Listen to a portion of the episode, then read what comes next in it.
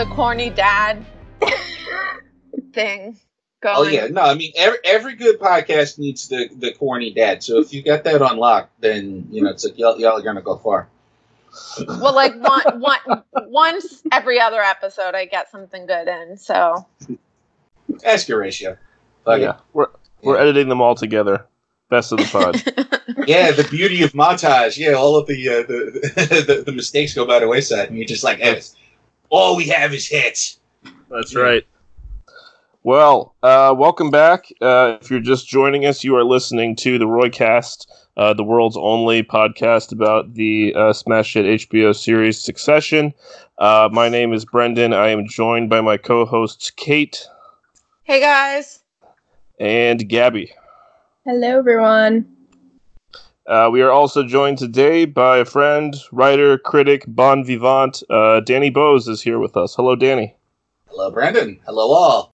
welcome. Thank you. Happy to have you. And I am happy to be here.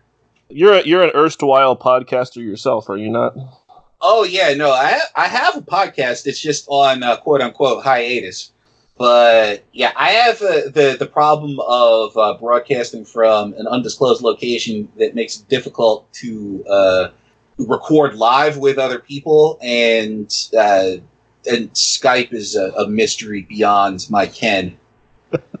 yeah, So- Yeah, all these all these jokes about undisclosed locations and being unable to record has me thinking that you're like communicating from some astral plane right now. Well, I mean, you you hit the nail right on the head. I mean, that's what it is. You know. Yeah, exactly. Uh, Yeah. But from the but from the astral plane, you're able to to still get your HBO, thankfully. So how did you HBO first, comes everywhere, even the astral plane. Yeah. how did how did you first start watching Succession? How did you hear of it, and when did you start watching? it was uh, a while before the show actually aired. I think it was like the like one of when they first started uh, showing the teaser trailers for it. I caught one, and I didn't know anything about the show was about. I didn't know you know like who had you know like written it. You know like I recognized you know the actors from the you know the, from the clips and stuff. But it looked like a parody of a prestige cable show and I just started like firing off tweets about just like, oh, look at the prestige. And it's like, look at all the prestige oozing from every pore. Oh, it's prestige. And it was just like, you know, just being an asshole. Um, and, and then so a few months later, uh, you know, I'd forgotten all about that. And then I saw, I was like, oh, fuck, that was actually a show because I hadn't realized, I, like, I still wasn't entirely sure that it wasn't like a parody that somebody else had done you know, about just like, yeah, this is the new HBO show. It's just like uh, like an algorithm programmed all the prestigious elements. And then I was like, oh fuck, it's actually it's actually a real show. It actually exists. All right, I'll watch the first episode. And I did, and I I I, I, I'm- I don't know whether the irony sincerity balance had fully tipped at that point but definitely about two or three episodes in, I was like, no, this is legitimately great, and I sincerely am just like all in on this. And it, it's it's just it, it's so fucking good. You know, it's just like it's just so fucking good. Yeah, yeah. So that's that's where I am now. I, so many people have the same trajectory as as you, Danny, including mm-hmm. myself. Like first step, what the fuck, and then like, okay, this is amazing. I want to marry this show, and it deserves every Emmy possible. I remember talking to our, our mutual friend Jim uh, uh, after showing it to him, and he, he what did he call it? He said it was a big old sack of popcorn. And uh, Talk about dad jokes. Oh yeah. Jim, Jim is Jim is the the father of us all. Um, but uh, yeah, I mean that doesn't quite capture I think everything about it. But yeah, I mean it's just uh, you know it's fucking it's firing on all cylinders at this point. You know it's great to watch. You know like a great show in its prime. Um, so you were like a day one fly guy. Um, you know, was there an episode that you think like really clicked it for you? Uh, I, I that's the thing is that I really can't pinpoint the exact moment that it happened. It's I more realized like that it had happened once it had, but I can't really trace it back to a specific moment. And it's like think it speaks to the way that the show it's like it's possible to enjoy it on multiple different levels and from you know it's it's it's the sort of thing where it's like it's a guilty pleasure that's also good. And i don't you know when it parse i mean i don't believe in guilty pleasures but like it's like as, as a shibboleth standing in for what people define that to be and the way that people watch things when they're watching it in that mode. Um but it's just like it's it's something really remarkable about the show that it's possible to do that to like experience it really intensely in so many different like you know irony levels or without any irony or you know it, uh, it, it's just so rich and so detailed and like they know what the fuck they're doing which is an underrated thing with tv because so often like you're watching tv and it's like oh these motherfuckers don't know what they're doing. Like that was you know the, the experience of watching the last couple of seasons of Game of Thrones for one prominent example. It's like these dudes they they are panicking in a writer's room, uh, like it, it, like sobbing in the corner, like how the fuck are we going to do this? And it's like there there doesn't seem to be any such problem in the Succession writers room. Exactly. A lot of confidence. Yeah, an incredibly oh, yeah. incredibly confident show. And I mean, I wanted to talk to you a little bit, Danny, about some of the performances on the show. I was I was hoping to talk a little bit particularly about Jeremy Strong today, but you kind of have like a like a theatrical background. Um, so I, I, wanted I wanted to ask you like kind of what you thought of like the acting on the show and some of your favorite performances, if not especially characters, and just like some of the acting that's happening on the show because there's some great acting happening here. Oh, yeah, and it's and it's it, about that is that there are so like you can't look at any performance that stands out as being weak at all. Like they're all very, you know, there is such, you know, marvelous work being done by the whole cast. And there are multiple different styles kind of coming into play against each other and different approaches, different processes at play. And that is one of the things that's actually, I think, contributes to a lot of the tension on the show. That there's a thing that was written about, I think, like while last season was going on, was that uh, Brian Cox and Jeremy Strong have two kind of like, uh, if I remember correctly, like different philosophies regarding rehearsal and preparation like Brian Cox coming from like the British tradition of just like, no, you just do the work and you just work your ass off, and it's like you prepare, prepare, prepare, prepare. And Jeremy Strong coming from a more traditionally American of acting, which is just like everything should be spontaneous and in the moment, and it's like you just kind of throw competing elements into the petri dish and see what happens. But uh, and and the thing that with different material and on a show that had different uh, purposes in mind, like that could have been disastrous having those two styles. But you know, it's like the it, the the clash of the styles aids the text, and it's like it's part of the purpose of the show. Like having the two of them being at cross purposes, even in their processes and the way they prepare, and I think that that really, like serendipitously, gives the show another layer of dramatic tension, which is, you know, to be, you know, like all the shit that you joke around because the show's funny as hell, but like being like, you know, serious. The the way that it just gets down to like the the kind of primal nature of drama and of conflict that that actually the fact that the two kind of you know two of the major forces on the show having that organic extra textual conflict just adds to the show and kind of you know gives it some of its special oomph yeah, totally. Uh, I had pulled up this interview with Strong that he did um, with Variety towards the end of uh, the first season, where he talks about uh, partnering with Brian Cox, and he goes, "You know, Brian's a heavyweight. I'm very lucky." And he goes, uh, you know, I think I may have driven Brian a bit nuts, refusing to rehearse and not wanting to interact. So this whole like yeah. kind of meth- method piece of you know not wanting to interact sort of on the set, you know, before the scene is happening, especially. Um, and I think that's totally right. It, it, brings out this really interesting tension. And the other show I find myself thinking of when you talk about like these like kind of different styles, um, you know, sort of breaking on each other is uh, like the People versus O.J. Simpson. Um, I don't know if you if, if, if you kind of know what I'm talking about there, but a lot of different sort of acting approaches there too. Yeah, I didn't watch that show, but I definitely know that that that that motley cast that they assembled, like you know, has to be sort of like like watching two different species of uh, you know, like in a zoo. Yeah, Uh, Travolta's like on a totally different register. Right. I mean, it's, Well, he's a wild card no matter what you're doing because it's like you know, like which who the fuck is showing up when you cast that guy. The Scientology. the Scientology jumped out. that Some- was also somehow brought up in this Stanislavski gets sleep. episode. yeah. if you recall, in the opening Oh, yeah. scene, Dewey. when uh Ken, you know, tries to get real, you know, with his uh, buddy, and uh and he's he's like, I need to talk to you, you know.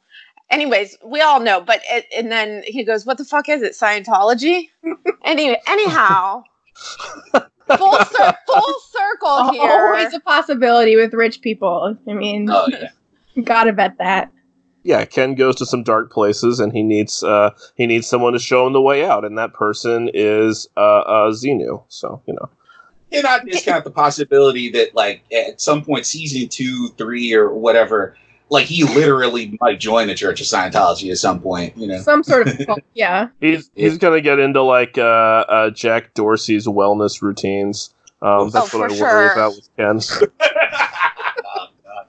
Oh, God. Danny, your um comment about you know just the different forces between Cox and um uh strong I was reminded of something that i read maybe in this variety article maybe in another one and it's in a future episode so i kind of hate to bring it up but like in the final episode ken wasn't scripted to cry uh, at the very end and he just starts sobbing and i think again probably that actual real life tension that crossed over you know you can really feel it Yeah, and there's other signs in that scene. I think that it took maybe I don't know a different direction than what they had planned, or it just like you know they or they just really didn't plan how it would be choreographed. Because I think particularly the final shot of that episode and of the season is sort of an odd one. It seems kind of like an arbitrary angle, almost like they just like didn't they didn't quite have the angle that they thought they would to kind of close that out. It seems like an unplanned shot, the one that it fades out on. But yeah, definitely uh, definitely has kind of a, a spontaneous feel to it. and that's a thing that just like not just on succession but in tv in general just like the nature of the process like mandates that you have to balance like your original intent with uh, the outside forces that are also working on you it's like you know you can have your plan but plans go awry you know it's like the whole notion of like you know the the chaotic departures from linearity where it's like you know outside forces are going to have an impact on what you're planning to do. Because, like, you know, creating TV shows over the course of so many years and with so many different people involved, you know, it's like you can plan it out all you want to on the page, but it's like the the ultimate result is going to depart from that inevitably. And you need to be able to adapt to those like external influences and forces in order to have the thing. And I think that just from the way that the show evolved over the course of this one season, again, not to get ahead of, uh, of anything, but like the, it really does seem like they had the, the the creative team on the show like had a good sense of how to incorporate those different elements. It's like, oh, okay, we have two of our principal actors who like have wildly different uh, approaches to a performance fuck it, we'll work with that, you know? And it's like that's a sign of, you know, like a show that like you know, it's like that, that there's there's promise that it'll continue to be good. Whereas like, you know, I mean, a lot of the shows that don't have that same sort of like fluid relationship with change and with evolution and with the outside influences tend to be like that, that's where they fall into the the troubles that you know it's like when you're watching the show you're just like oh man what the fuck are they doing and it's like because they oftentimes it's because they're adhering too closely to that original blueprint and refusing to like roll with uh you know uh, refusing to admit that the plan is not foolproof i guess. Yeah, Yeah. yeah. Well, the, there was a there was an interview I, I listened to with Adam McKay recently that was done um, just ahead of the second season. It was quite recent for it was like an IndieWire podcast. It was a very good interview actually. I was very very impressed with it. Um, but he said a couple things I think that kind of touch on that, which is that um, you know first of all he talked about what we've talked about before on this podcast, which is this sort of um, you know, McKay has this as a director, this style of kind of structured improvisation where you know they shoot the script, but he, you know, he's always, you know, with every single setup, he's going, okay, now let's let's try a different line. Why don't you try bringing something of your own to it, um, and seeing, you know, where the cast can take things. So I think that you know from day one, because he directed the pilot, they had sort of a looser. Um, sort of approach to things where they were open to, to input and ideas that would arise in the process. Um, but he also talked about how, you know, uh, the network, in this case HBO, did not put a lot of pressure on them to you know find big stars or anything like that. So they really took their time in the casting process to find the right people for each role. It's like there was nobody that was like pushed on them by the network um, or anything like that. So they they really felt like comfortable with the people they found in the process um, that were the right ones for these characters. And that really i think goes a long way in terms of finding actors that are going to be open to this particular approach but we should dive into the uh, the episode, and I think you know because we are we do still want to do the recap thing, so uh, we got to talk about before we get to kind of you know the main event, since this is sort of a very choreographed and very structured episode, building to this big kind of set piece, as it were, um, in the second half. Um, we want to talk about some of the other subplots at first, so I figure we start with the fun stuff and talk about Greg and Tom, um, who are uh, having a good time in this episode. You know they've uh, Tom is getting a phone call that the uh, the uh, death pit, as it were, has been dealt with for the moment, and uh, he is looking to celebrate uh, with his protege uh, slash punching bag, Greg. so they go off to enjoy some fine dining. Um, Kate, what did you make of kind of the the adventures of Tom and Greg in this episode? Does it look like they're having fun to you, or what's going on? Yeah, uh, no, not at all. I mean, I think uh, it, you, as you said that, I was thinking like not Greg, and then also Tom is trying to convince himself. So one of the first things I was thinking is, you know, uh, how food is kind of used as a mirror for like having wealth, right? Because like first Greg goes out to eat with Uncle Ewan, who's in town, of course, for the board meeting unknowingly but and and he's just completely stuffed. For well, actually, first he wants to go to California Pizza Kitchen and is told, uh, you know, that that is actually not what he wants um, by Tom because you know that would be frowned upon by uh, the ultra wealthy. But anyways, so he's con- he's just stuffing himself more and more. He has these two meals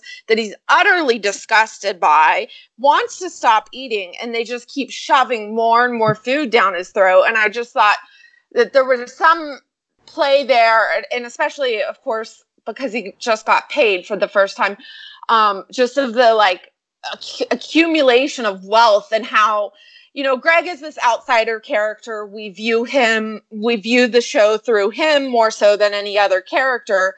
You know, to the ultra wealthy, they're like, you know, they want to acquire and eat more and more and just, you know, really get into hedonistic, you know, type things. And and Greg's, you know, pretty much disgusted by the entire effort. But the the real fun part is that Tom trying to teach Greg how to be wealthy, which if you have to teach someone how to be live a certain way, you have to recognize that clearly there's a limited number of people that know how to live that way and there's no intuitive process happening. And so with uh, one of the foods he was referencing eating Tom, he says, you know, I wanted to shit, puke, and come. Again, just kind of like this overindulgence and like, is this supposed to be a good thing? But so then he actually goes through the ritual of like, here's what it's like to be rich. First of all, it's fucking great. Well, what we learn is they they eat a, so- a fried songbird. Is that songbird? Is that correct? Yeah. Fried, uh, braised, boiled, drowned in Armagnac, right? The ortolan. Yeah, the ortolan right? And so I thought a few things about this. First, I was like th- thinking about based on some of the later scenes that also echo the the loneliness and including them being in the club basically alone um but you know again how being that rich you know they cover up their face you know they're eating alone but of course greg or tom does say that some people use the napkin over the head to mask the shame and others use it to heighten the pleasure and I and and that and I I did wonder about that comment. Is is that like two different types of people? Do you think? I just think the Ortolan thing is so funny because I mean, there's that there's that tweet that went around recently from uh, Twitter user Alex Q Arbuckle, where he was like, you know, in recent years, Hannibal, Billions, and Succession have all featured characters eating Ortolan, and we get it.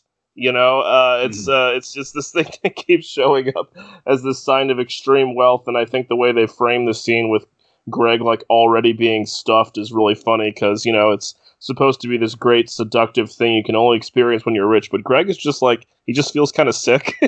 he just feels kind of Yeah. bloated.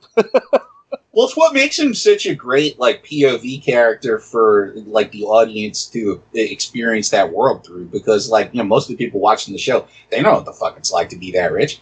You know, and it's like uh, w- uh, watching the show through the eyes of somebody who is also it, it- like you know is experiencing it for the first time and is sort of like bemused and bewildered. But it's like, wait, this is supposed to be cool. We're- eating a fucking songbird, you know, and it's like this this is this is fucked up, you know and and and it, and it serves as a good contrast too because I remember also the when when when they when they had the scene on Billions and if memory serves it was Axe and Wags like in Axe's like you know penthouse apartment and the two of them were just like ah being rich is fucking awesome and then on Billions by contrast it's a guy experiencing that same thing and being like wait it's a songbird what's it was that its brains Wait, what's it, what, uh, and it's like, and it was like, you know, when people used to just be like, "Oh yeah, Succession is just ripping up billions. It's like, uh, you know, that one scene alone is enough to like set the two shows apart as far as like their approach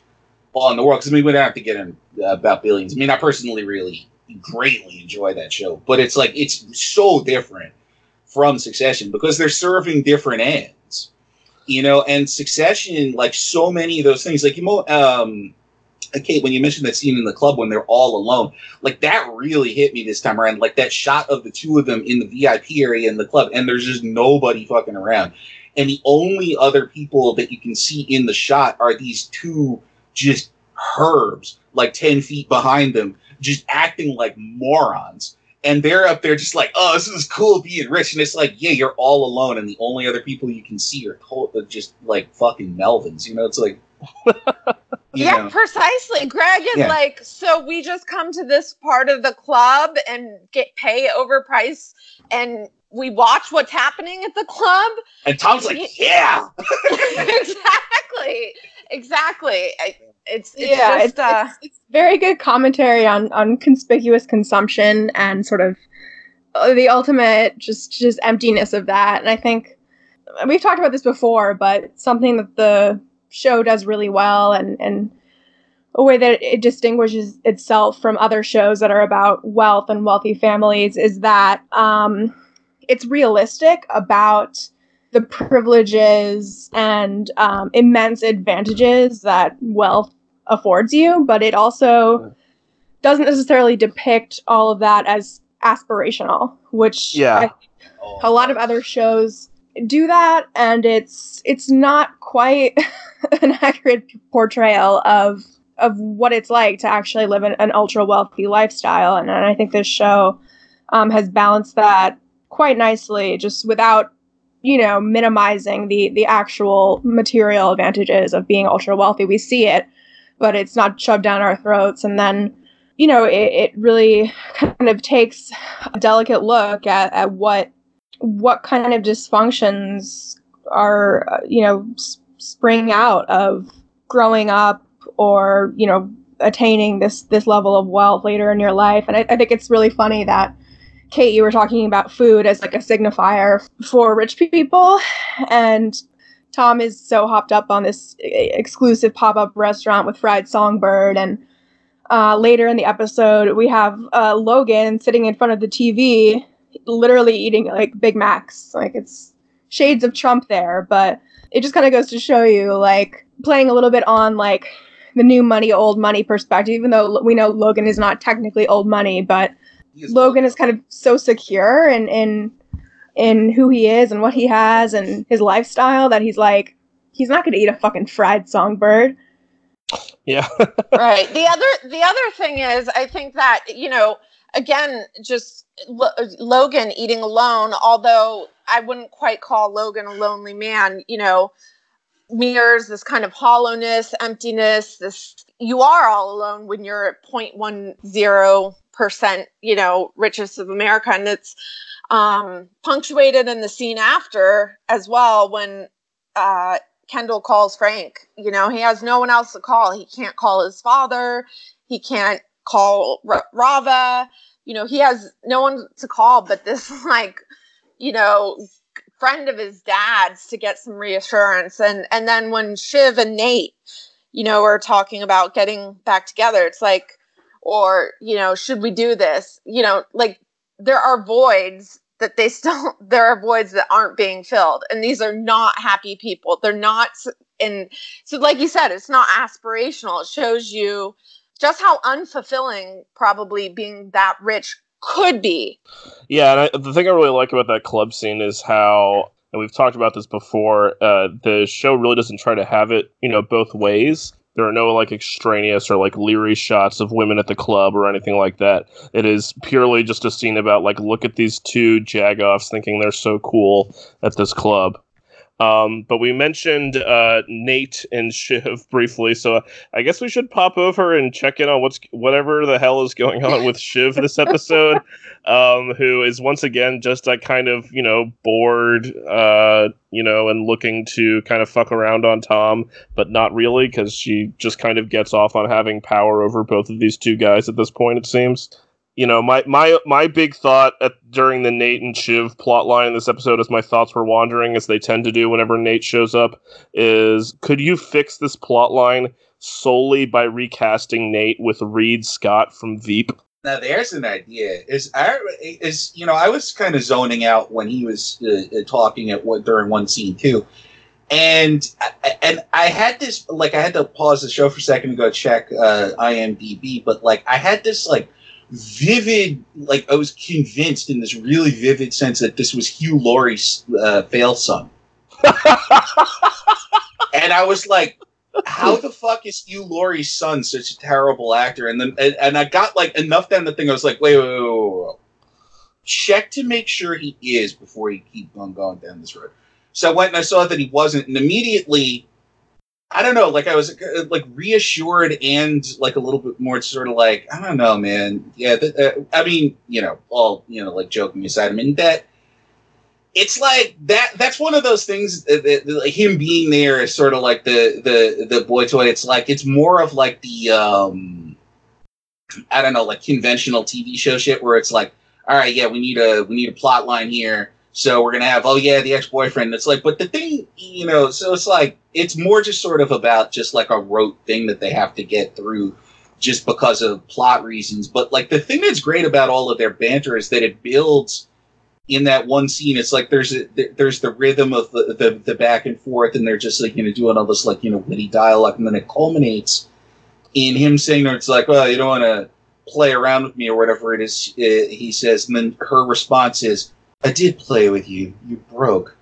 and I was just like, "That shit fucking rules." That line was just such a beautiful, just glimmering fucking apex to that whole thing, and it you know, kind of like it redeemed the kind of the emptiness and roteness of that whole like thing going on in the show. Just building to just that beautiful point. Was, I was just like, oh, Yeah, there's. I, I had to thank, in my mind, while I was watching this, Sarah Snook for carrying these scenes and delivering them so well with such confidence because hmm. I cannot stand this actor. I'm, I'm sorry. He's just he's unbearable when he says that he's I'm sure engaged. he's nice, I'm sure- but yes, yeah, Yeah, yeah.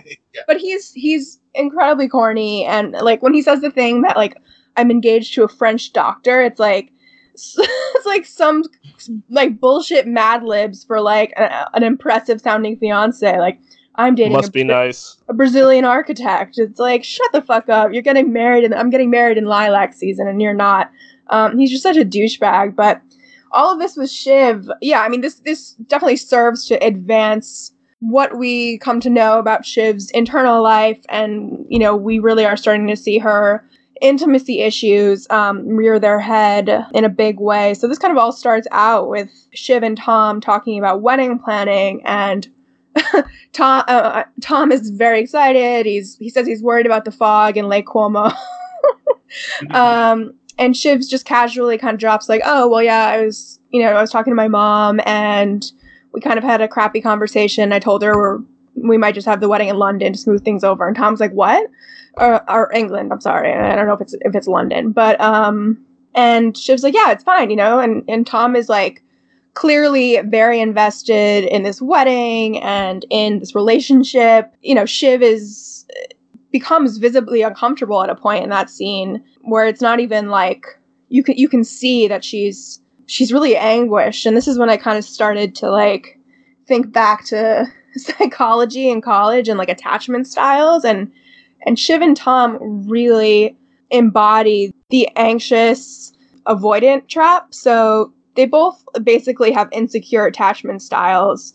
You know, we can see them as flawed people and Tom is sort of more the the anxious has the anxious insecure attachment and Shiv has the avoidant insecure attachment and it's very very common for this combination to to, to find each other and to have romantic relationships. It, they they call it a trap because it starts off with the child and each one of them seeing in the other um, a way that they'll be protected. But as it evolves and as the intimacy develops, the avoidant person needs to start pulling away. Um, their focus tends to be more on their their ego and their accomplishments. They start to feel oppressed, and you know that sort of replicates something that went on in their childhood. Whereas the the anxious person you know, very much needs validation. They are fighting to find consistent security in relationships. And so they never abandon the person.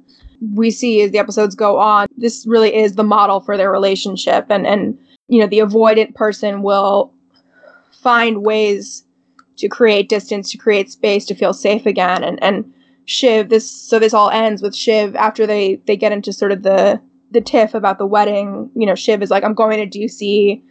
And of course, she, you know, for her, a source of comfort to get away from that smothering intimacy is to hang out with her ex boyfriend because that's like a risky, ego feeding thing to do. You know, it's kind of going back and forth with him and their banter about her being the better political strategist. And those scenes play out in a really interesting way. Like you said, like they it could have been interpreted just sort of as filler plot vehicle, but there are some really powerful moments. So there's one point when they're in the hotel room and they're talking about if they're going to sleep together that night and and what's his name throws out the idea of masturbating in separate bedrooms and saying it's it's very modern. And Shiv says something that that really struck me, and they kind of ended the scene right there, similarly to the um, I played with you and you broke. She says, Wouldn't it be nice to wake up in the morning and not feel like a fucking piece of shit? I thought that was really interesting because Shiv kind of fancies herself as, you know, we've talked about this before, as, as somewhat righteous and, you know, she's distinguished herself by working in, in liberal politics and, and not being involved in the family business and, and thinks of herself very highly. But that right there kind of cuts to the heart of, of what you guys were talking about earlier with essentially like these people know that they're broken they they don't feel good.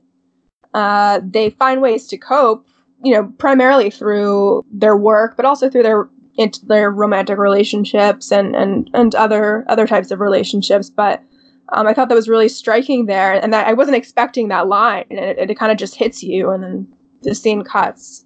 Yeah, that that very abrupt cut like made that line, you know, it's like, well, would be like to wake up in the morning and not feel like a fucking piece of shit. Like, it made it hit so much harder the way that, like, the edit came almost before the line was done in a very shocking kind of way. So you're just sort of like, damn, you know, because it's like the, the show gives you these glimpses into the inner souls of these people who you are tempted to dismiss as soulless because their actions would lead you to believe that they're soulless, being, you know, capitalist masters of the universe. It's like you cannot have a functionally intact soul and do the things that they do. But it also the reality of it is that, you know, like the you know, the things are things have a bit more nuance, you know, that they're more it's not just as simple as they're just these mustache twirling villains. It's like there is an interiority, but so much of that is just like corrosive, painful, just agonizing self awareness of how bad they are. Yeah. Contrasted with, well, I don't really give a fuck, and I can drown it out with, you know, like hedonistic sex and and you know ludicrously expensive food and all of that. But it's like the thing that makes Succession so effective is that it dares to explore that interiority. Like, I mean, I wouldn't say neutral because I mean, obviously disapproves, but you know, like, but it does take a look and it doesn't just condemn, like it does observe. And it's like sometimes those are the moments where it's like the show is like, yeah, because like you see it is a fiction, but like you do get a sense of, you know, like what's really going on in there. And you're like, ah, rich people are fucked up, man. You know, it's Yeah. like, and that happens like four or five times an episode. I'm like, ah, I don't want money. I want to stay. This is fucked up. It reminded me Kendall calling Frank and was like, "Is this an object?" After the dinner uh, with his dad, which Marcia set up, I think you know because she she knows the game. We all have our game, as Logan says, but uh, she she's privy kind of to what's going on. But um, so in the car when he does call Frank, he's Frank. Is this objectively like that horrible? You know, wanting to be good, but They don't know how. They just don't know how. Yeah, they were never Yeah. taught that. I mean, they don't know how to see through the lens of anyone else's experience. And that's why it's so tragic because they're not completely but somewhat aware of their flaws and their sort of gaping emotional holes but they have no recourse. I mean they just they do not know how to fix it. And every solution that they think might fix it propels them deeper into this fuck world of transactional relationships and standing at a at the top level of the club by yourself looking down at everybody else And I, I'd argue that Kendall is not aware of his flaws. And I think Yeah. the most self aware child actually is Roman. He may not be Yeah. when it comes to sexually and relate and with sexually intimacy, but I think Roman has a decent sense of who he is and and and what his motivations are and where he's lacking. And we do not see that in the other characters. We definitely see that um, pop up a few times this episode um, roman being self-aware. I don't know. Yeah he doesn't have the self-righteousness certainly of of the other siblings. Well i i think for one first of all he he knows how to self-deprecate right like he knows how to win people over like in the uh, episode two, you know, when he's like, I'm not so good with corporate flirting, or when he's meeting with Lawrence and he's like, I'm dumb, but I'm smart. But he's not only is that self deprecating, but it's also like completely on point. Like, he's like, you know, I don't have, I know what to fix, but I don't have the attention span to fix it. Like, I think he has a really good sense of himself. Um, and then another example of this in this episode, and where Kendall just is clueless, is after the diner scene where they talk about um, where Gerri, Frank, uh, Kendall, and Rome all get together to talk about the big takeover, and they you know go through their lists, and as, on their way out, Rome's like, you know, I'm not a clown, et cetera, et cetera. He he tells Kendall and I don't know why this has to be stressed because Kendall should understand from the pilot that Lawrence fucking hates you, dude. He's like, he fucking hates you and he likes me. Like, Roman has better insight, I think, into people and how to manipulate them, whether that's knowingly or not. But but yeah, I, I don't I, I don't think that Shiv or Kendall are that self-aware of their flaws. And I think that is especially Kendall and his you know, the big tragedy. Yeah, that's exactly right. Yeah, thinking on those scenes with Shiv, I mean, you know, I think in that Adam McKay interview, it was where he said that, you know, one of the things he thought of when he was reading the pilot was like Neil LaBute. And I don't know if I totally um, agree with that, but the Shiv scenes, I think, especially with Nate, do feel kind of zapped in um, from like, you know, 90s, 2000s Neil LaBute plays, you know, just in this kind of like transgressive, emotionally violent way. You know, Roman being the most self aware of the siblings is definitely grading on a curve. Um, but I think it, it, it's also directly related to his not being, uh, among them, he's the one with the least like desire to be the king kind of you know it's like Yeah. he's content to be like he you know loves uh, you know wealth and power to the degree that he is self-aware he is aware that he is the guy behind the guy rather than the guy you know and kendall wants to be king has no fucking idea how to do it or what to do once he gets or there Or why? exactly and Like, and why Shiv- does he want to do it? yeah, and, and Shiv is like torn in multiple directions, I think, in terms of her ambitions and awareness and, you know, like knowledge of what she wants and what she do when she gets there. But the thing about Kendall that fascinates me is that he has every imaginable privilege in the world, and yet he still manages to turn every single scheme that he concocts into a fucking Buster Keaton movie with fucking barrels like rolling down the hill after him and him like stumbling across train tracks and like, you know, TNT exploding and shit. And it's astonishing how he can take all of those resources that he has and people actively giving him things and just manages to create nothing but disaster out of that. And it's like, it was one of the great journeys of the entire season is watching how many different ways Kendall can proactively fuck everything up. And all the while, there are these just, just exquisite shots of Jeremy Strong's face where terror is radiating off of him. He is so scared of everything.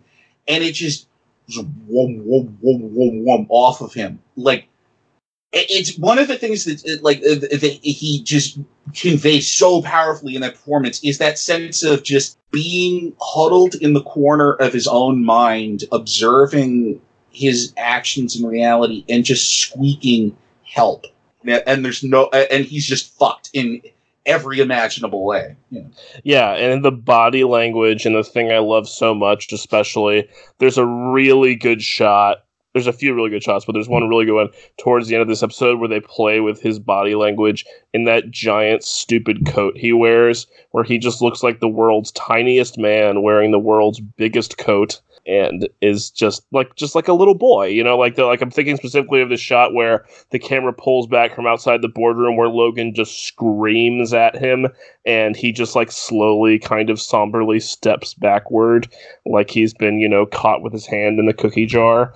Um, just looks so little boyish in this episode. Yeah, well, as Bre- Brendan and Gabby both know, like this show for me is all about Kendall's journey and why I really connected to the show and his, you know, you talk about his always messing up. I mean, my pet theory, which is probably a lot of projection, and there's no one theory. I'm sure there are many reasons, but you know, he's searching for a love and acceptance from his father more so than wealth, more so than power, more so, and it's something he can't get. And that you know, they, I typically hate this quote, but if you try something over, insanity is trying something over and over and getting the same result. And you know, I feel like that's it's Lucy kicking the football. Like every time, you know, he want he feels like he can win his dad over, and it's just he can't, and he can't learn eh, from that either and take that piece away until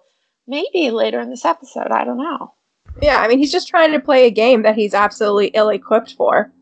And he, he, he fails to recognize it over and over and over again. And it's unbelievable how he just uh, completely turns a blind eye to red flags. Stewy telling him, he can't, you know, you can't trust me. yeah, but I can trust you with the money. No. And he just kind of like moseys on and thinks that he has Stewy in the bag. I mean, it's unbelievable. He just, The Stewy thing is insane. yeah.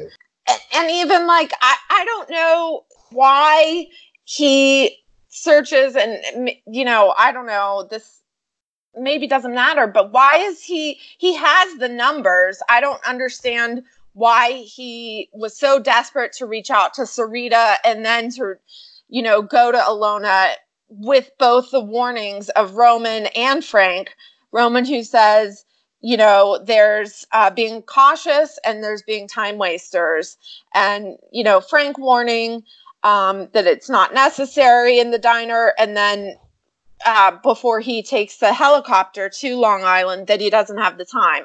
I, I don't i don't understand why kendall is is going that route Well, it's an interesting question, and I, this is something that our friend uh, Cam raised when we were talking about this recently. Is that I think he feels that this particular element of the episode is somewhat contrived, and it's an interesting question. Um, you know, because you know this piece where specifically what we're talking about is Ken, you know, placing a call to this board member Alona who seems to be terminally ill in hospice care and you know just making sure that she's not calling in right? And he speaks with her daughter and there seems to be some history there. There's some guilt that ken has. We really don't get much context or many clues for what happened there that leads ken to place that call. But what happens is the next morning alona is suddenly very alert and very determined to call in perhaps because she's gotten the signal uh, that Ken doesn't want her to call in. And so that requires Ken to make this uh, helicopter trip, you know, out to. I, f- I don't know exactly where they are. Does anybody more familiar with the ge- geography of New York know where they're supposed to be? They said Long Island, like, came Long out. yeah, they're Island. supposed to be in Long Island, yeah. long Which- island the- yeah The, geography of Kendall's trip from there to Wall Street is something that I was like, sort of, it, it got my antennas like a little bit twerked, uh, like watching the episode because it was like, it takes a long ass time to drive from rich people Long Island to downtown Manhattan, especially Yeah. with the kind of traffic that's going on there. And I was, and I did, it, this never occurred to me the first time I was watching the show, but when I was rewatching the episode today to just you know, refresh myself for for this discussion, when Kendall's in the tunnel and he's just trapped in traffic, and then he gets out of the tunnel like on foot and is like running and then walking and then somehow manages to get to the meeting before the end of the meeting. I was like, which fucking tunnel was he in? And what route was that driver taking? And like, I almost had like this, like, I don't, I don't know if any of y'all uh, read uh, Donald Westlake, but um, in the, his Dortmunder uh, books, there's this one character who's always part of the heist crew that they that they have, who Yeah. every single conversation that he has, he has to meticulously describe the route through like you know New York City uh, traffic and whatever that he took to get to the thing, and it's always like two pages of shit, and it you know, and it just warms my very soul as a New Yorker. And it's like whenever I whenever I have like you know issues with like you know movies or TV shows, New York geography, I always think of them as Dortmunder moments, even though it's not Dortmunder who does this in the book. But it's like, how the fuck did he get to the Battery Tunnel from Long Island? Why is he taking that? Why is he taking the long way around? Like, why is he taking the Belt Parkway to the to the Battery Tunnel when he's coming from like West End? Yeah. You know, it was you know. I was thinking, like, why didn't any of the other board members have problems? like, didn't they realize the traffic? You know, Well, They it also, also have highlights that. Kendall is is a is a non Parel fuck up though. I mean, it, that Ken, Kendall was the one person. It was his master plan, yeah. and he was the only one who was late, and everybody else is like, "Why are you late to your own coup?" You know, it's just like, you know, what the fuck is Yeah, wrong how- with you, dude? How are you going to be late to a coup? Yeah, I mean they, they they established some context for you know why he might have been late because or why the route might have been strange because of you know in addition to him coming in from Long Island there is what appears to be some kind of terrorist attack happening or what is said to be a terrorist attack where they they said they're closing down traffic you know you know two blocks each side of the financial district something like that so they're taking some weird route to get where they're going Well, But no, that- I had forgotten about that. Yeah, so uh, retract. Yeah. but the Dortmunder shit was still gold, though. You gotta admit. yeah. Well, uh, no, no, no. Don't get me wrong. I'm very appreciative of any and all Dortmunder references on this podcast. Very supportive. Uh, but uh, yeah, the terrorist attack for me is like crucial background for this episode because, um, in addition to you know supplying this piece of sort of plot material that explains why Ken can't get where he needs to be, even though it's you know it's really ultimately his choices fucking this up for himself. It lends to this sort of apocalyptic mood that the episode has where this thing is going completely wrong and by the end of the episode where Ken's ass is out on the street and the order is solidified with Logan back at the top and the coup ending in disaster. Um, you know all of a sudden it's very up in the air as to what this show looks like for the next four episodes and that's why this episode has loomed so large for me is just sort of the atmosphere that it creates in those like last 10 15 minutes where ken is scrambling and then sort of walking out shell shocked um, because you know set aside that after that the next four episodes are you know the best of the season and the show really i think catapults up to another level after that um, but it's this it's a very sort of dark gloomy mood that sets in um, with this sort of greater threat of violence in the background Well, and it was also the escalation of the entire season to this point was building to the climax of the no confidence vote. And it was interesting watching this episode out of that context because I didn't also watch the first five, which I, I wanted to, but you know, ultimately did not at the time. Um, and I was wondering whether that sense of the build was going to, you know, carry over without the kind of, you know, the track first five episodes laid to get there.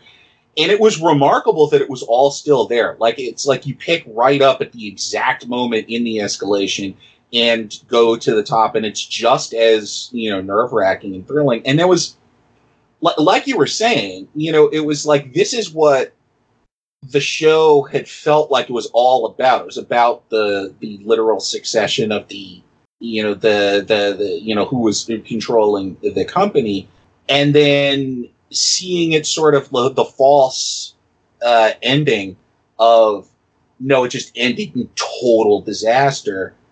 And then where does the show go from there? And that's the thing. Yeah, like you're saying, that the last four episodes of the show just keep on going. That was one of, I mean, that was the moment when I, I think I realized that I really loved the show. Was was like, oh, you thought we were done? Uh, uh, uh, uh, uh. My heart. it's got this extra it's got this extra thing up its sleeve you didn't expect oh right. hell yeah. Yeah, I definitely think like of this series and or, or of this season into uh, you know, the first half and the second half. And I you know, the first half I feel like it's more like we're watching like these rich people in a snow globe or whatever, and then it's more experiential, like throughout the rest of it. There's, you know, empathy there. We care more.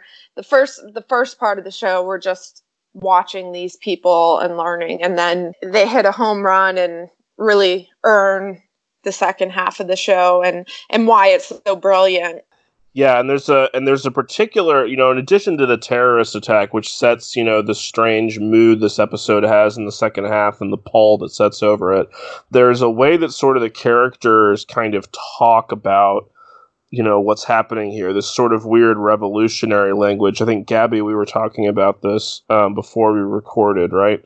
Yeah, I mean we've talked about it before too in in, in other episodes that the Roys, particularly the Roy kids, and particularly Ken and Shiv, and in this episode Tom, quite a bit, have a tendency to use revolutionary language in the way that they talk about themselves and their endeavors and ambitions, which is you know rather ironic because they're stuck in this hyper capitalist shit show where um you know it's it's just a matter of you know how many more billions they can tack to the company and and and and elevating their status and whatnot. I mean, there's nothing revolutionary about it at all. But Shiv actually has a funny line that's a Handmaid's Tale reference, but it still tracks if you didn't read or watch The Handmaid's Tale, where she says, uh, what's going on in the People's Republic of Gil Eavis, and we'll we'll get to uh, we'll get to Gil Eavis, I guess, next next episode. But That's very good. I didn't catch that. yeah, Yeah, yeah. It's so another example of just how deft the writing is, too. It'll just slide something like that in, just like, oh, this ain't nothing. Mm-mm. yeah, Yeah, it's it's, it's so impressive. Yeah, and in episode, you know, we, we're sort of set up for this.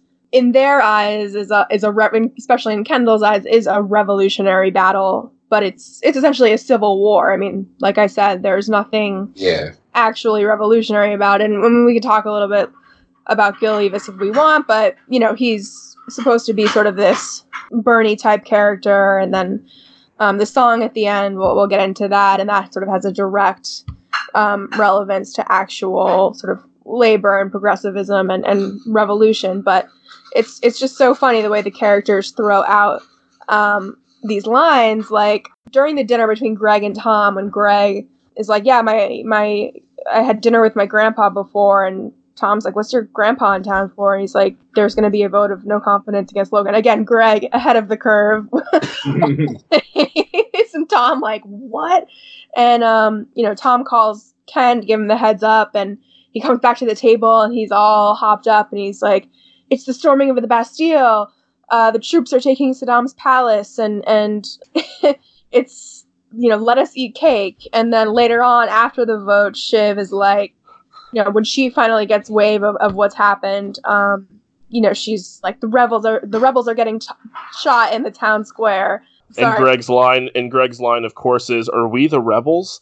Uh, which is fantastic. And by the way, you know the troops taking Saddam Pal- Saddam's palace uh, famously went great after that.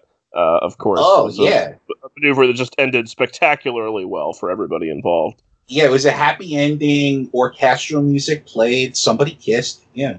Yeah, it was like the end. It was like the the end of Return of the Jedi, where like the Oh, yeah, the, exactly. the special edition of Return of the Jedi, where the the CGI like Palpatine statue falls or whatever. Yeah, 19 years later, Harry Potter, all was well. Yeah.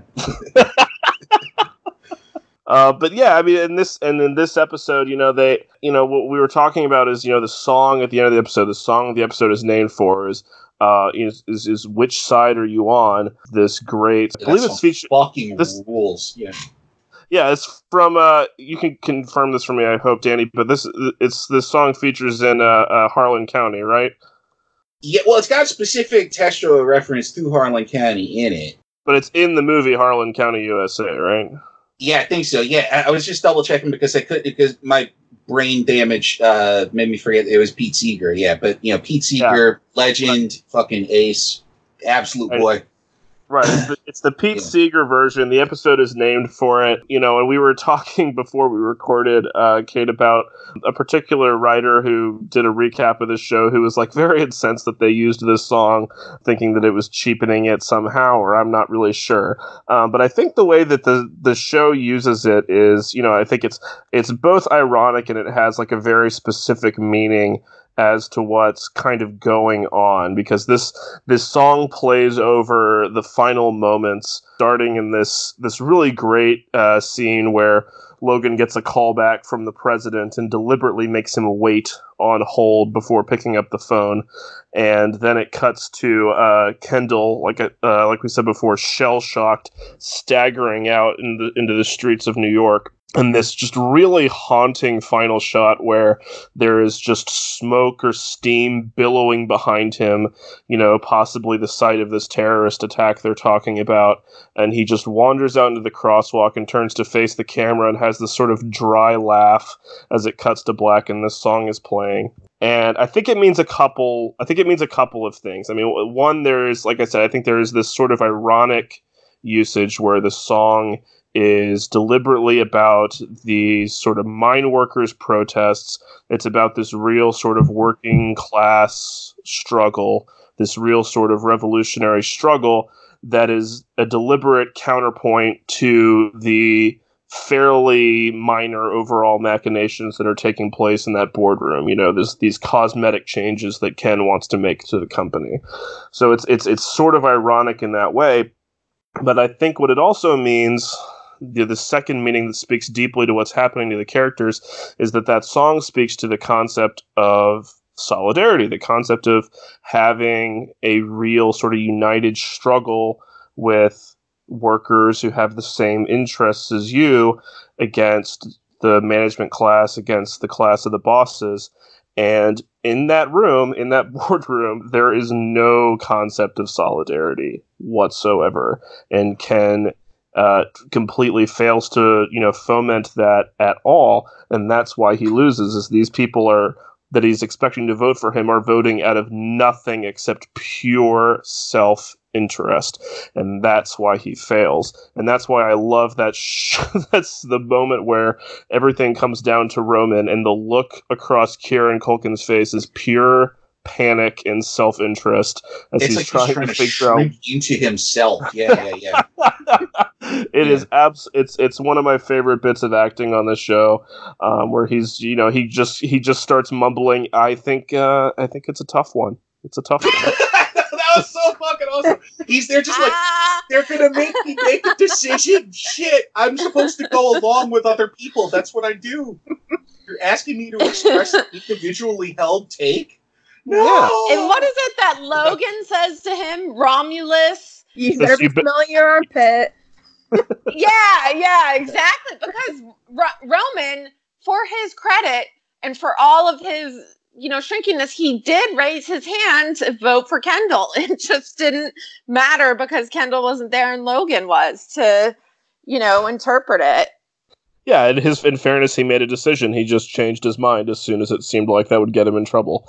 Uh, Well, so he held in that progression. He held every possible position that it was to have on the vote. Like at first, he voted for it, and then he abstained, and then his father bullied him into voting with him. And it was just amazing to watch him just play out that entire range within the span of like a couple of seconds.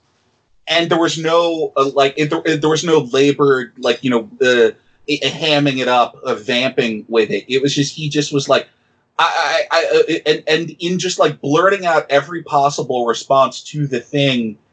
That is his nature because it's like he does what's expedient. You know, it's like that's And even after that, Logan kind of is like at, at when that scene sort of uh settles down and and they're you know in the aftermath of it and Logan looks at Roman and he's like what the hell am I going to do with you? And he's like I don't know dad.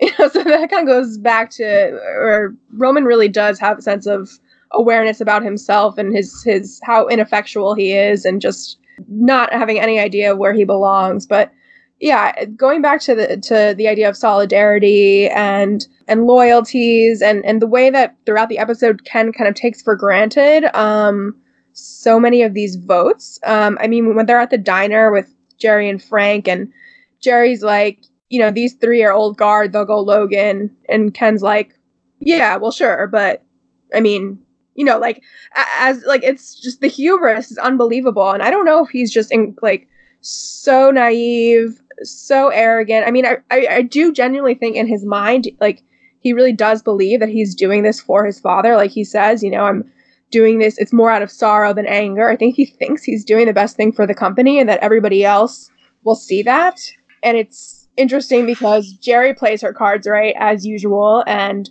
um you know, even though she was on board in the beginning, when she sees how it's unfolding, she's like, hell no, I'm not going along with this. And I think it's interesting that the only person that stays loyal to Ken, and I've brought this up before, is Frank. Um, and it's not just out of self interest because Frank didn't have to raise his hand. Um, you know, he saw how it was going down. He didn't have to raise his hand. He did what he could to stall the meeting. You know, he's really the only one that kind of has Ken's back. And I mean, yes, some of it I think is, is self-motivated and you know he has issues with logan and he might actually believe logan is is just not good for the company but you know i, I think he really is is looking out for ken but um, that's just my fondness for for peter Friedman and, and that character yeah, it's a really it's a really interesting moment, you know, because you're right. I mean, in that room for something to happen, you know, it all comes down to who's going to raise their hand first. And yeah, Frank takes that bullet. He absolutely does. And as much as I think this show sort of signals some different ways about, you know, how sort of financially motivated Frank is. And of course, all these relationships are on this sliding scale where they're corrupted by power and money and vice versa. Um, you know, he he does genuinely do something, do the only thing that is sort of courageous in that episode in raising his hand first. And and when you see what that gets him, it like you know highlights uh, without belaboring the point one of the things that the show shows over and over again over the course of the season, which is that, you know, acting out of some sense of, you know, like moral obligation to, you know, standards of right and wrong inevitably leads to just getting fucked. And acting out of the pure interest of wealth and power and self interest you you succeed over and over again. It's, it's you know just a, a, demonstration of the kind of you know monstrous code that you have to live by to succeed in that kind of environment, and and it's it, it, it would be I, I think like a little insufferable if the show like was more strident and more overt about making that point, but it keeps every time that that point is reinforced over the course of the season, there's a muted element to it. There's like a an inferential way that you have to approach each of those to, to see that that's you know what uh, what's going on, and that adds to the effectiveness of making the point. And I think that that's one of the reasons why you know people like us who exist outside that kind of way of life look at this show and are you know intrigued and horrified by it because it's just like what the fuck are you doing with your lives you live them this way? And you know and the answer to that would just be like well we have all the money. That's why we do this you know so we win. And i mean it's just it's really just a matter of how you read it really which ties back to something that I wanted to uh, uh, mention in terms of the way that the song "Who's uh, Which Side Are You On" was used. Was I don't know whether this is just me, but like with closing credits in especially TV shows, but also like movies to an extent, closing credit songs seem to me sometimes to exist outside the text of the the episode or the the film or whatever and that it's almost like it's just like okay it's over and we're sort of like you know playing you out back to real life again. And it's sort of in this episode in particular, it felt like one of the few times that the show overtly comments on what is portraying. Because for the most part, it's just like it's content to dramatize and it doesn't overtly comment too often. But it felt like using that song felt like a step back and a rare moment when the show is commenting on just like how sick and fucking depraved all of this is by just being like, look, we're all leftists here, right? Let's let Pete say it for us. Because well, it's it's yeah. the Adam McKay moment, right? That's that's what I thought of it as. Is it's yeah. Is, it, it reads to me like the sort of Adam McKay thing sort of reach in and say, everybody knows what Adam McKay's politics are. He's got this instinct to sort of do the edutainment thing where he wants to sort of educate people at the same time. Uh, and that seemed to be kind of probably why the initial reason that song was inserted, but it seemed to me to speak to something deeper.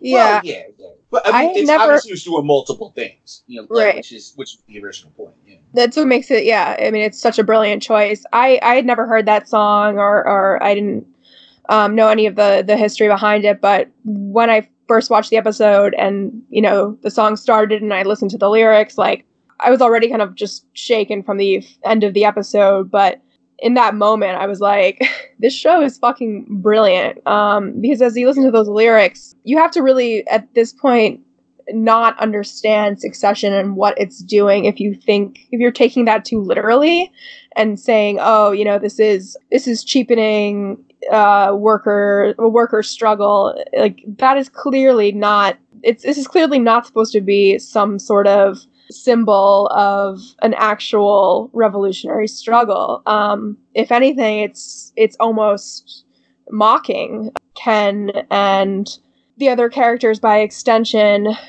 in the belief that they are engaged in something revolutionary. If you get succession and, and it clicks for you and, and then then that song I mean it, it you couldn't have possibly ended that episode on a more powerful note. One of the things that I took away um, on like my 10th viewing of this episode and my obsession with why Ken lost, which is probably fairly simple.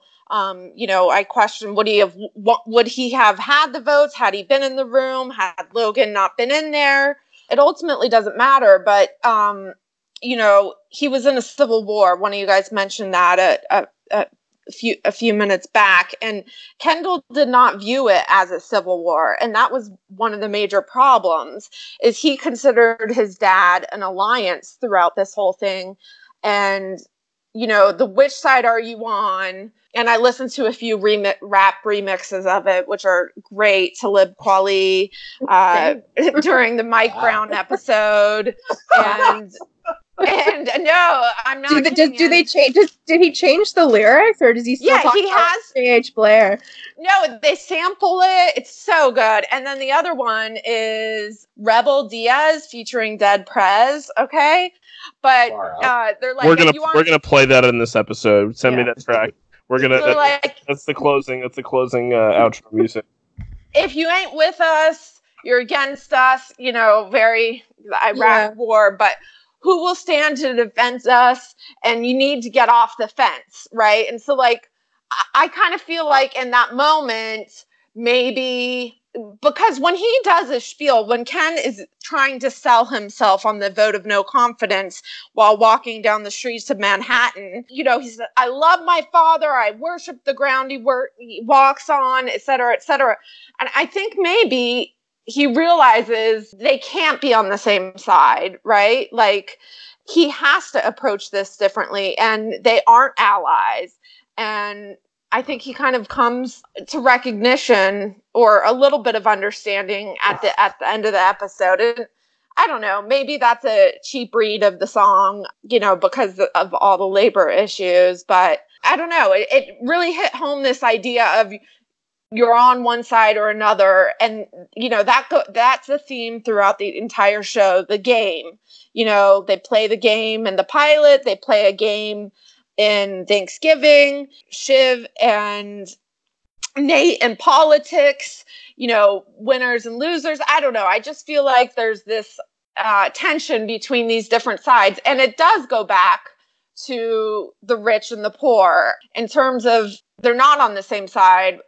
You know, I think there's some commentary happening there that I can't quite articulate.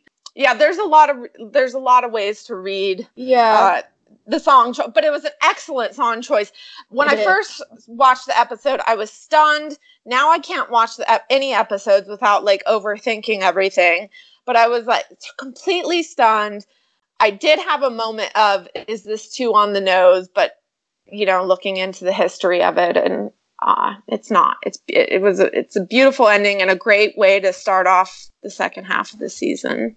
Yeah, I mean, I think the whole episode is kind of suffused with this like this tension and this adversarial anxiety. Like, there's small moments to sort of like reinforce that uncertainty. Like, even when Marcia is um, talking to Ken on the phone, asking him to come over, and he's like, "Why?" And she's like, "Is it a bad time? Do you have plans?" And then Logan saying, you know, oh, Marcia's got a game, everybody's got a game, and Ken is like so visibly uncomfortable, and you don't really know like do they know what's going on? You know and it's sort of like you guys were talking about earlier with the the terrorism threat like there is definitely this like dark cloud looming over this episode. And i think in the boardroom um during the vote just like how frank kind of set the tone for ken's side i think stewy by raising his hand and ultimately abstaining and saying you know i think this is a family matter you know, I think that really kind of is like the beginning of the end of the vote there. Again, it's something that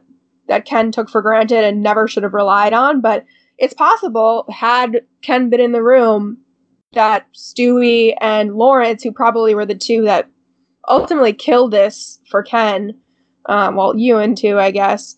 You know, for them, uh, I think not Ken not being in the room and sort of just Logan's presence uh, as this overbearing and powerful and and you know he he kind of puts the fear of God in you and I think by saying oh this is you know this is a family matter this is personal it probably just kills Ken inside because for him, this is business. You know, he's doing this for for the for the company, but it really is, you know, all part of this civil war. It's familial. There's no revolution. The one other thing I just wanted to mention about th- this episode, and it's uh, an ongoing theme again with throughout the show, but is this idea of can't can people change and can institutions change and i find it really it really had, it was interesting um, because when shiv's talking with tom about joyce and whether or not she should stay with her candidate joyce she says well i know one thing for sure people don't change okay cut to like 20 minutes later and she's having dinner with nate in a restaurant and he's like wow this has really changed and Shiv's response is everything changes. I mean, we've changed. And, you know, I think Ken's journey through throughout the next few episodes is really again another question of like can people change? This is kind of a little bit of a different direction, but like he has these technocratic business like you know or business school like ideas of how to chip away and like you know tweak the the company which i again can can a i don't know if i've said this can an institution change like waystar royco and i think that's another idea that's explored and also speaks to capitalism as well like can we make these slow little changes and actually uh, uproot our culture, or is that just not feasible and we need revolution?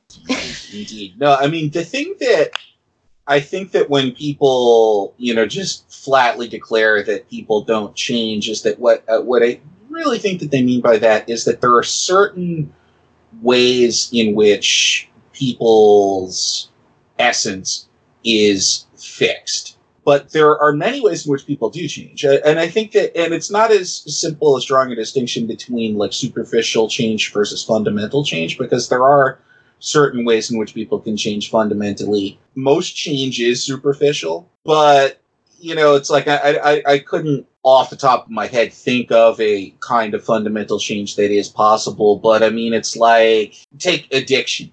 You know, it's like I at various times, not to you know get into any melodrama or anything like that. Like I, I have had my struggles with addiction over the.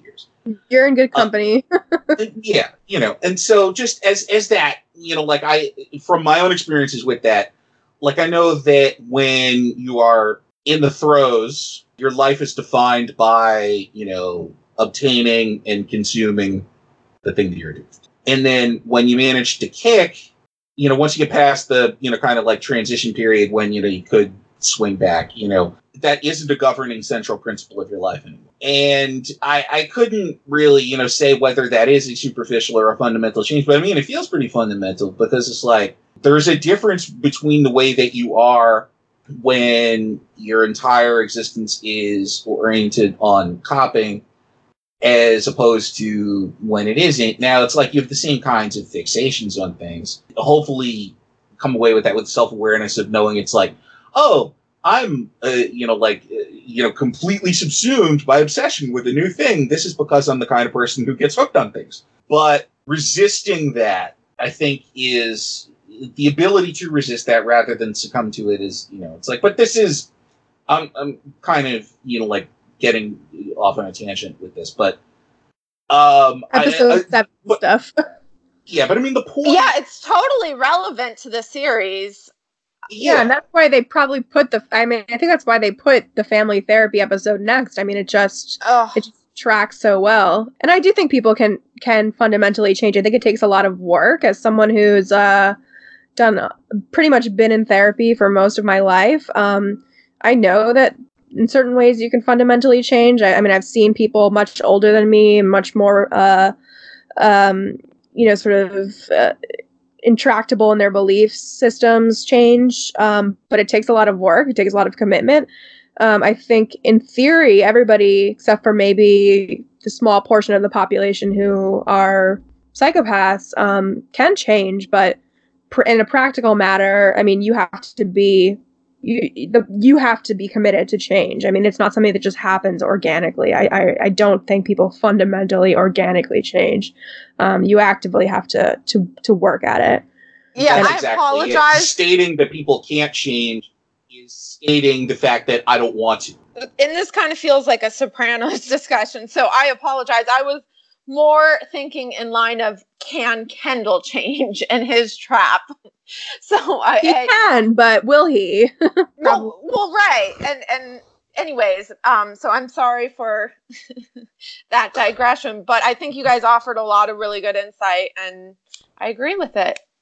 Yeah, not at all. I think um, you know, I think I'm thinking about what um Jeremy Monjo said about The Sopranos recently, which was that it was about the bullshit epiphanies, right? About the sort of the sort of small little waking life moments you have where you know, like, oh, I've suddenly, you know, I get it now. You know, the scene at the at that at the great the end of that Great Sopranos episode where Tony is high as fuck in the desert and he screams, "I get it." You know, and you don't know what he gets, uh, but the whole show is about you know these these epiphanies he has in therapy these little moments that you know are you know ways that you could possibly change your life but what they actually allow you to do is to feel a little bit better for a little while and then you continue being the same person.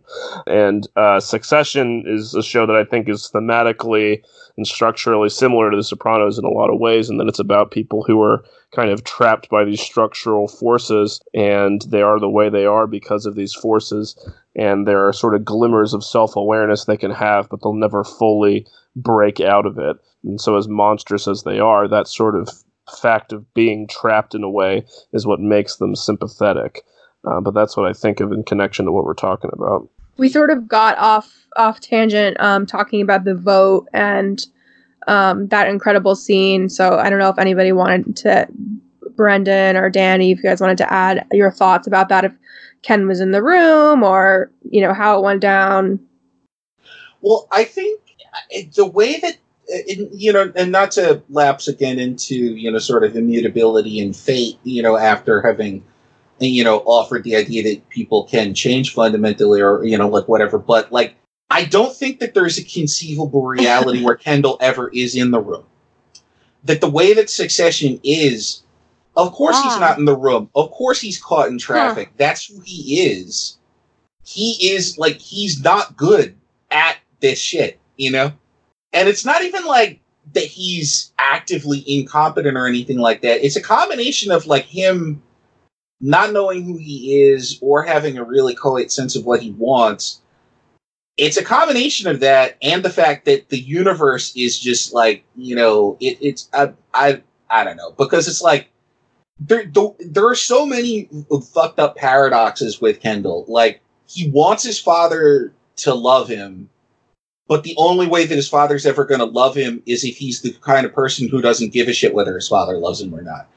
Like he's had every single imaginable privilege conferred onto him, and yet the universe is just like standing in his path at every moment. Athwart is saying stop, and I think that it's like I, I, I don't know whether it's like that's a, a, an aspect of Kendall that is going to build to anything, but I definitely think that it's an essential aspect of who he is is that he just he is this constant paradox and he is a paradox that's sort of like Voltron out of other paradoxes. Make of that what you will, but uh, and and I don't know whether that is an entry point or a dead end with him, or maybe it's both because it's another paradox. But those are my Kendall thoughts. Uh, in the end uh, kendall is a land of contrasts there you go.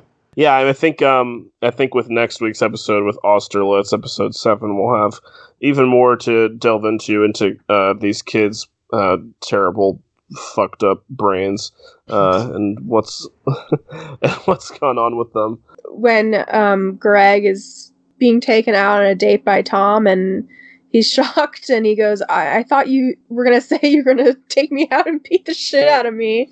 Um, we don't have to put that in. Yeah. but man, Tom is What- something one else. of- man. Tom is so my guy because it's like he, every single time he's around somebody who's more powerful than he is, he's just in this perpetual state of shitting himself. And the one time that he has when he's around somebody who's less powerful than him, he, he identifies Greg and he's like, this is who I can just unleash all of my fucking frustration out of just eh, you know the, the, all the things that I can't say to any of these people who are more powerful than me. I'm just gonna take this guy and I'm just gonna just like you know abuse the shit out of him. And it's like yeah, and Greg finally like cots onto that, and he finally like gets it up enough to be like, thought you were gonna beat the shit out of me. It's like acknowledging it's like this is what you're doing and it's like, yeah, oh man, th- those th- those two, they're quite a team. And Greg's not yeah. even aware of sort of like the leverage that he has over Tom. I mean, he is yeah. more of a member of the family than Tom is. Um, you know, he gets the scoop from his grandpa first about the vote, about other. Um, in one of the other episodes, I think in Lifeboats, when uh, Greg's like to Tom, he's like, "Oh, you know, you know, Logan's back," and and Tom kind of has to pretend that he already knew.